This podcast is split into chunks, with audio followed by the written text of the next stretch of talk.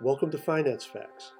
Whether you're cramming for a test or prepping for a job interview, you need to know the facts. Finance Facts. What is Basel IV? Okay, now another phrase from risk management you should know about is Basel IV.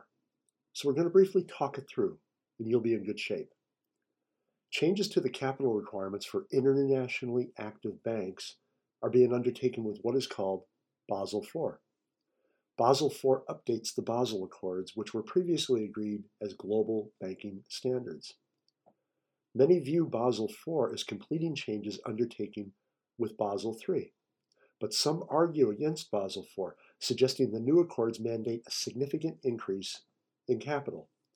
One of the most significant changes that Basel IV introduces is a limit to the capital reduction in which some financial institutions realized by the use of what are called internal models under the internal ratings based approach.